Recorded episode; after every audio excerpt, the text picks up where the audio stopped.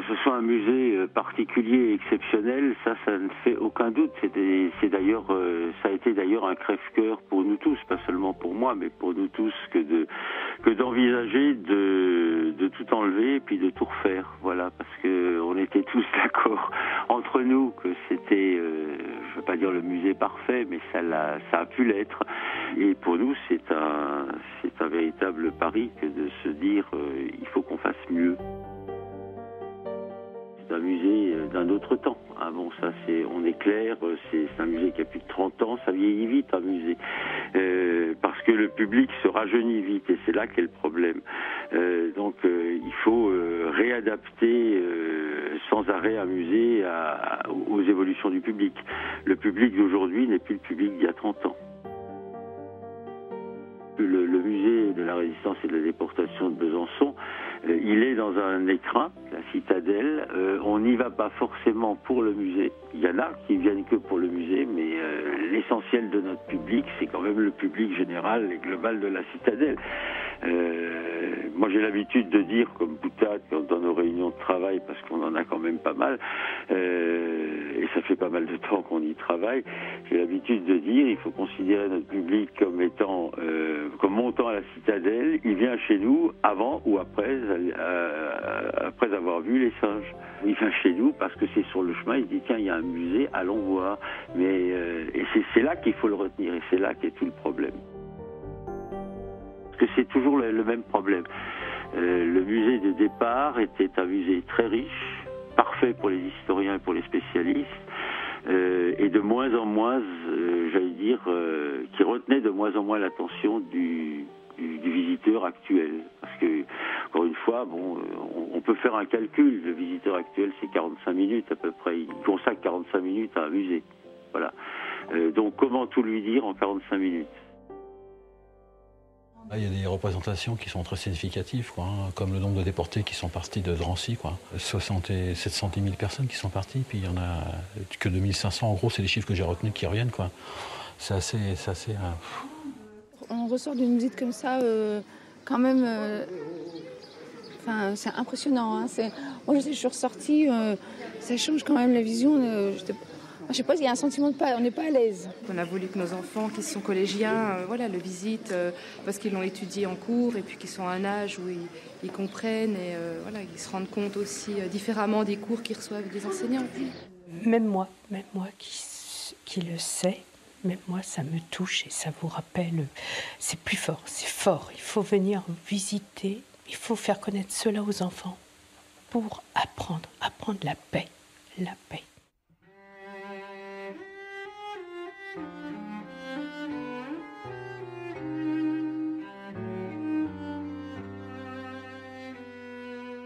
Une gare au petit jour, dans le froid et la peur, et des soldats tout autour qui hurlent dans des haut-parleurs, les wagons refermés comme un tombeau. Des mains se tendent à travers les barreaux, mais le rappel est resté sans écho. On a compris bien trop tard l'horreur qu'ils ont vécue, la blessure dans les regards de ceux qui en sont revenus, les yeux couleur de cendre et de brouillard, des barbelés gravés dans leur mémoire, mais dans le cœur un indicible espoir. Vivre un jour, une heure là-bas, c'est braver le silence, dépasser la mort d'un pas devant ceux qui s'enivrent et dansent, dans ce voyage infernal où tant d'âmes ont sombré.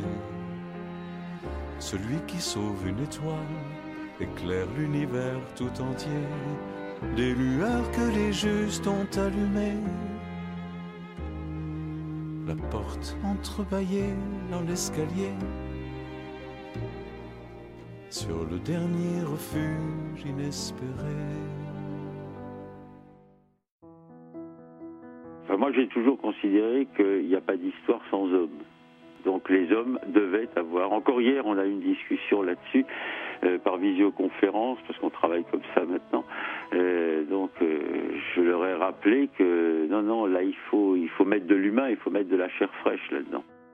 C'est une des forces de, du musée actu, du musée tel qu'on le projette actuellement, euh, c'est, c'est de donner une place importante à, à l'incarnation. Voilà, il s'agit d'incarner un certain nombre de choses, donc avec des, des parcours qu'on, qu'on retrouvera tout le long du musée, euh, et euh, avec des, des, des femmes, des hommes qui, euh, qui incarnent justement telle ou telle situation. Et qui donne cette part d'humanité, parce qu'il y a aussi un autre versant du musée sur lequel on a beaucoup assisté, euh, c'est le musée vu comme, euh, enfin, nous, nous on a appelé ça outil citoyen, euh, c'est-à-dire qu'il, qu'il doit jouer un rôle dans l'apprentissage, de, on peut apprendre à tout âge, euh, dans l'apprentissage de la citoyenneté et une réflexion sur le monde actuel. Toute cette histoire de résistance, de déportation, cette période quand même très dure, euh, elle, elle a apporté quelque chose. Euh, et la résistance a été productive d'un futur et les déportés ont été, ont été porteurs d'un avenir. Voilà, euh, j'allais dire l'entente, euh, l'entente européenne dont on sait très bien qu'elle bat de l'aile actuellement, ô combien, je dis ça en proche de l'Allemagne, euh, et, euh, et en germanophile en plus, euh, elle, euh, non, non, mais euh, cette entente franco-allemande, elle n'est pas née de rien. C'est Geneviève de Gaulle qui disait l'Europe, et elle avait raison d'ailleurs, l'Europe est née dans les camps.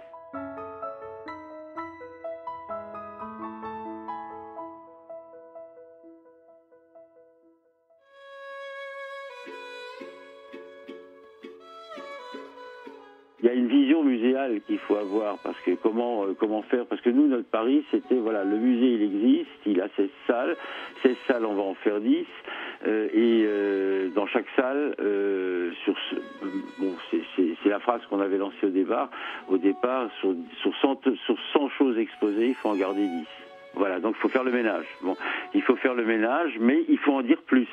C'est justement maintenant que ça devient très intéressant, parce que nous, on a notre point de vue, nous, on sait ce qu'on veut, euh, on, on discute, euh, on discute, euh, on ferraille quelquefois. Hein. Bon, euh, hier, on a eu un moment où on a véritablement ferraillé, euh, et où chacun voulait, euh, voulait faire passer son point de vue, on est arrivé à s'entendre, voilà, euh, et on a trouvé la solution. Et puis ensuite, il y a la discussion avec, euh, avec les, les concepteurs euh, véritables, qui sont les graphistes, et cetera, les architectes, euh, qui ont un autre point de vue. Donc leur faire comprendre que c'est pas forcément eux qui, qui... Ils ont souvent raison, ils ont quelquefois tort. Et moi, mon grand rêve, et ça va se réaliser d'ailleurs, et ça, ça va être assez unique, euh, ça sera une, une grande carte de l'ensemble du système concentrationnaire nazi. Une carte évolutive, donc de trente-trois à quarante-cinq, on verra les camps apparaître, disparaître, et on se rendra compte de quelque chose qu'on ne mesure pas du tout, c'est qu'il y en avait partout.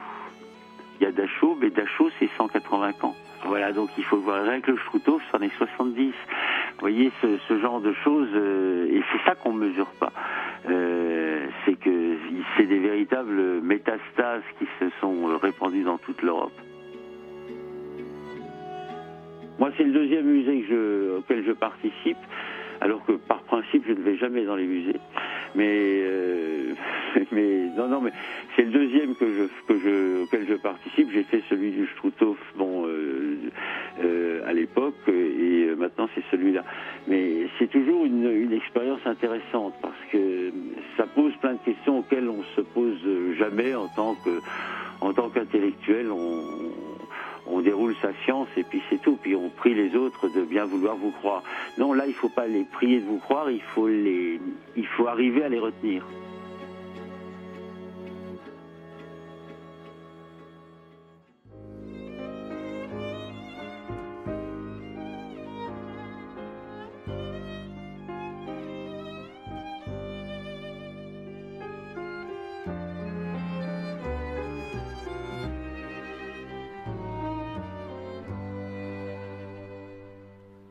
Au jardin du souvenir, des cailloux sont posés, et les arbres ont beau fleurir, à chaque printemps retrouvé.